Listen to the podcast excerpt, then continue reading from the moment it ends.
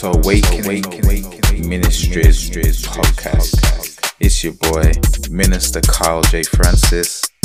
To the podcast where we talk about news, things which church may not talk about, things which will make your day even better, and I hope you enjoy. Stay blessed.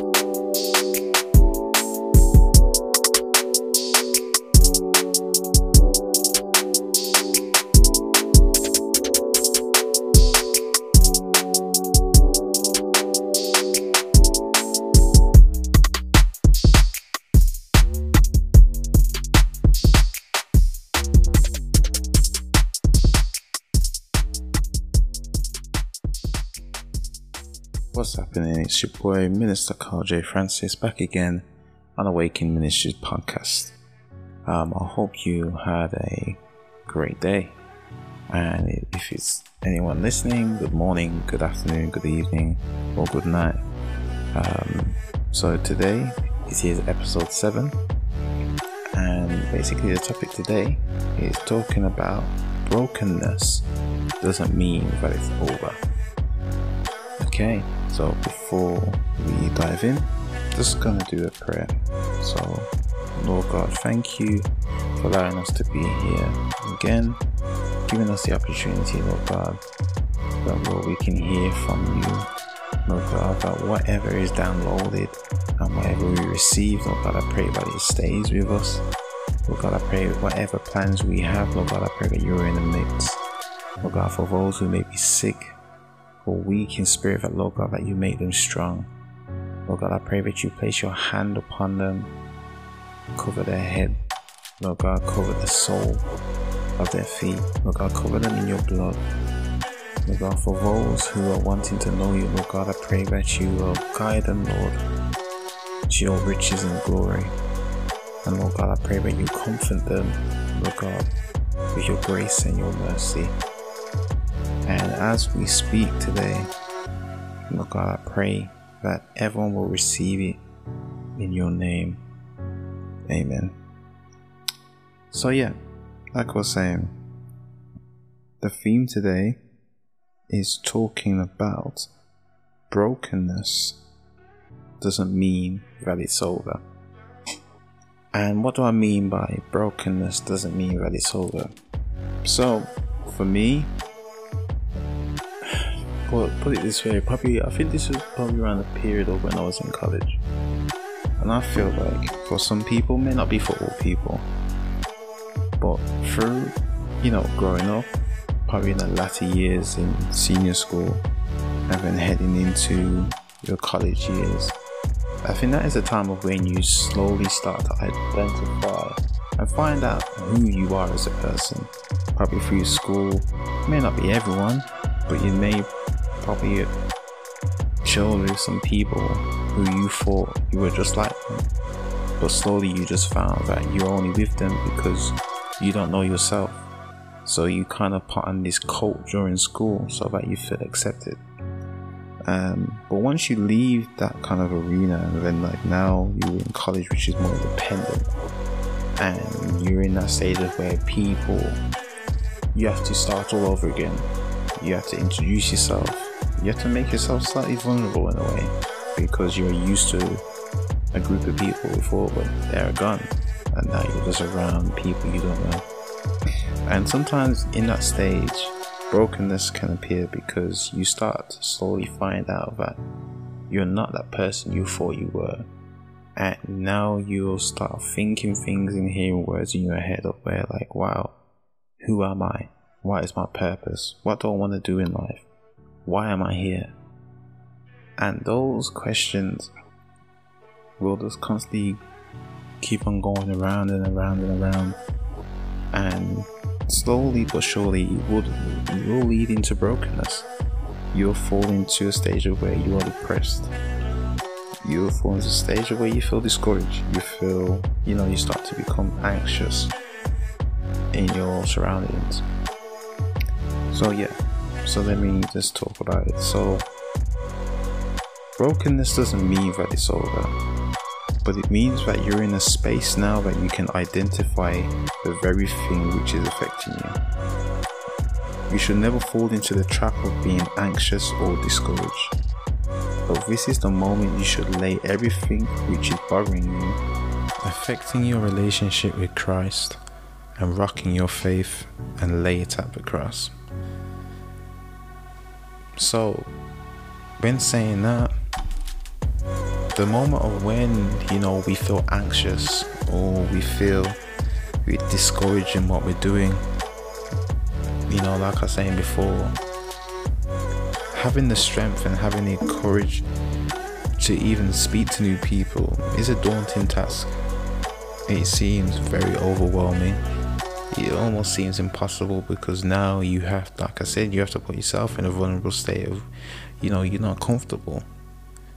And, you know, some people can have the knack, you know I mean? Some people can do it straight away, some people can't and it's also just like in the abilities like you like for me when it was college um to be fair the whole story of how i got into photography was quite funny to be fair i mean like when i left high school it was i never wanted to become a photographer i was always into music um, and once i left senior school and I entered into college.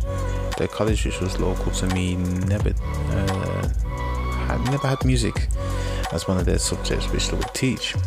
Um, but you know, the time when I came to the open day, some of the uh, places of where you know they were showing or advertising the subjects they actually do teach were closed, and there was only a few left, and the only ones left are just mainly around the fashion and the uh, digital uh, media um, department. So I saw photography. I saw the photography sign there, and I was like, "Oh, okay. Let's see what photography is saying." And I chose the course, and I was like, "Okay, I could see myself be a photographer." You know, I found myself quite artistic, and you know, I, I like to pay close attention to detail. So I felt like it's pretty cool. Now, the easy bit was signing myself up to it, you know, saying that, okay, I'll meet you in September. And yeah, let get, let's get it cracking, you know? And when I got there, I saw brand new faces. My senior school friends weren't there, they're long gone. I'm on a new course, I'm literally studying everything for the first time. I wasn't a student of where, you know, I knew photography before and it was just going to be a walk in the park or I had something which I could be like, oh yeah, I know that. I have some kind of inkling of what this is supposed to be. No, it was all brand new. And the kind of weight of feeling anxious, the kind of weight of feeling discouraged, um, it was showing. It was showing a lot. And, you know, as well as speaking to new people, he was he was there as well. Um, and it was tough. It was very it was very tough at the start. But I was young, and you know it was it was kind of it was sad. It was a sad time, but the way I was raised and what my parents always told me is that like the time of when you feel sad, don't fight it but just give it back to God. And that's what I've done. Uh, I always came home for the first week or two. Um, I came home. I had to put on a fake smile so that my parents wouldn't worry. Um, and like as soon as I got upstairs, I went on my knees and just prayed to God. I was just like, God, you know, at the moment I feel so low. I feel I don't have no courage. I don't have no thought of like you know I'm actually gonna do well. And the more and more I created that communication between me and God was the more and more I actually slowly started to build confidence without me knowing. And when doing that it seems like God just opened the door and to people on the course um, to see who I am. And they came to me and they were like, oh, okay, who are you? You're okay. Um, why do you choose photography? And you know, little things like that, and it kind of slowly built to the point of where everyone knew each other, and it was really good. Now, some some people don't have that. Some people find it really hard um, to go past that first hurdle, and the, the issue is is that they keep it to themselves and allow that very thing to just basically just destroy them slowly. But what I'm trying to say is that like when you go through that stage in life, is that you shouldn't fight it, but give it back to God. And even if you find it hard or the thought of giving it back to God is like something which you know doesn't come to play at first, speak to someone like a, a prayer partner or you have a mentor at your church or someone you see who is responsible and you see them as a form of, you know, um, guidance to how, you know, a child of God should, you know, get themselves out of that situation. So I'm just going to carry on from what I was saying. So, yeah, so it says, um, I wrote here, it says, but this is the moment you should lay the very thing which is bothering you, affecting your relationship with Christ, and rocking your faith, and lay it at the cross.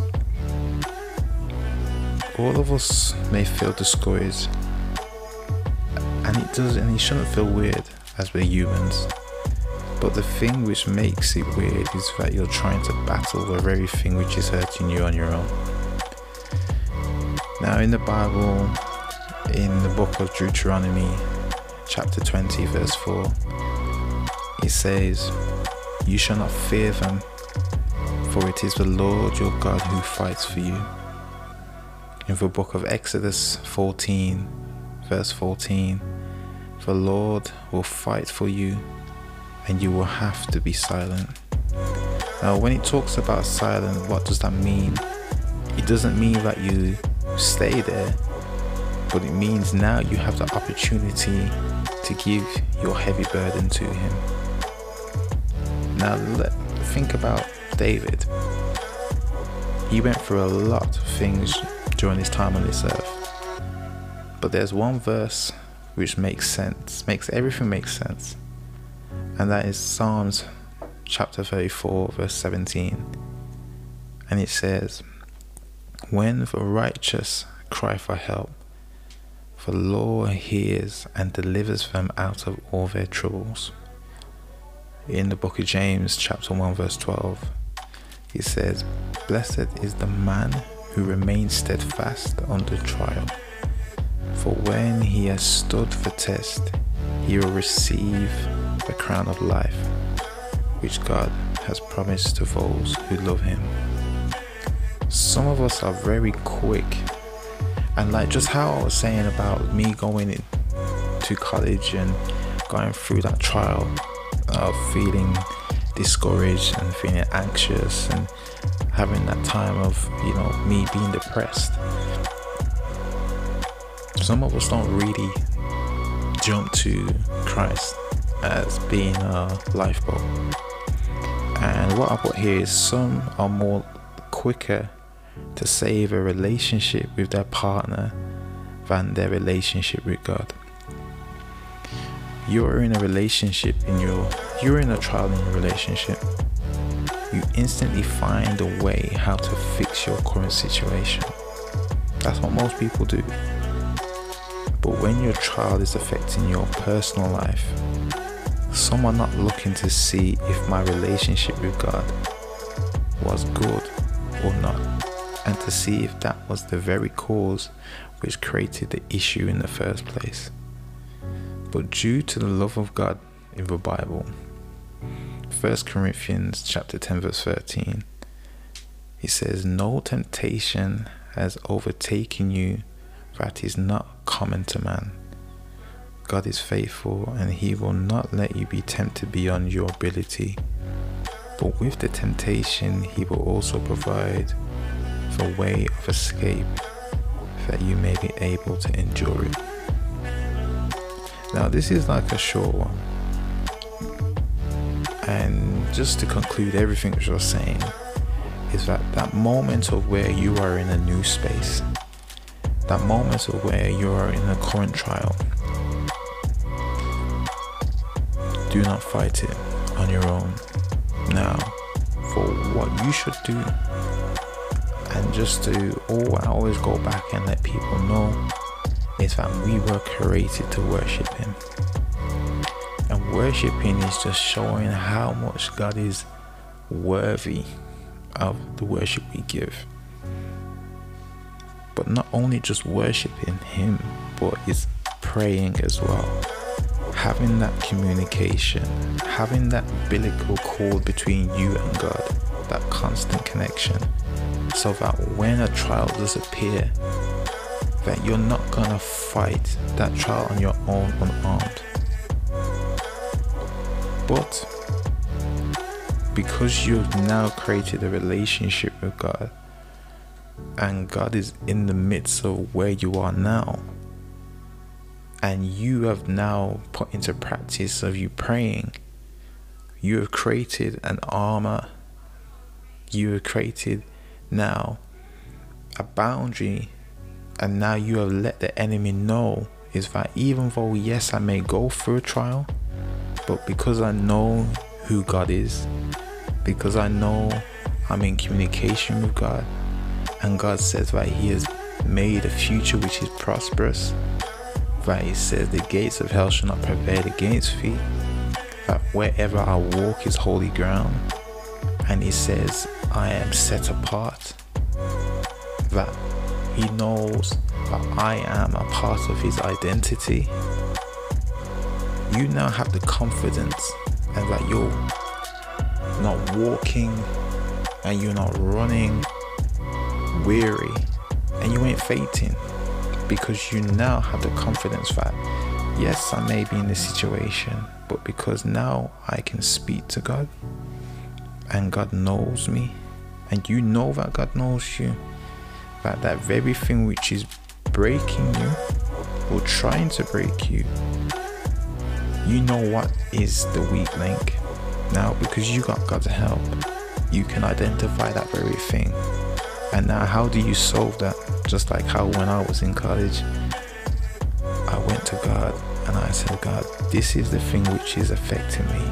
Give it back. That's why when I was saying that brokenness doesn't mean that it's over, but it means that now you're in a place you can identify the very thing which is affecting you through prayer, through now understanding that you are covered, and that now you don't have to fight it on your own because you have a God who's greater, who is wiser, who is more powerful, who is all knowing,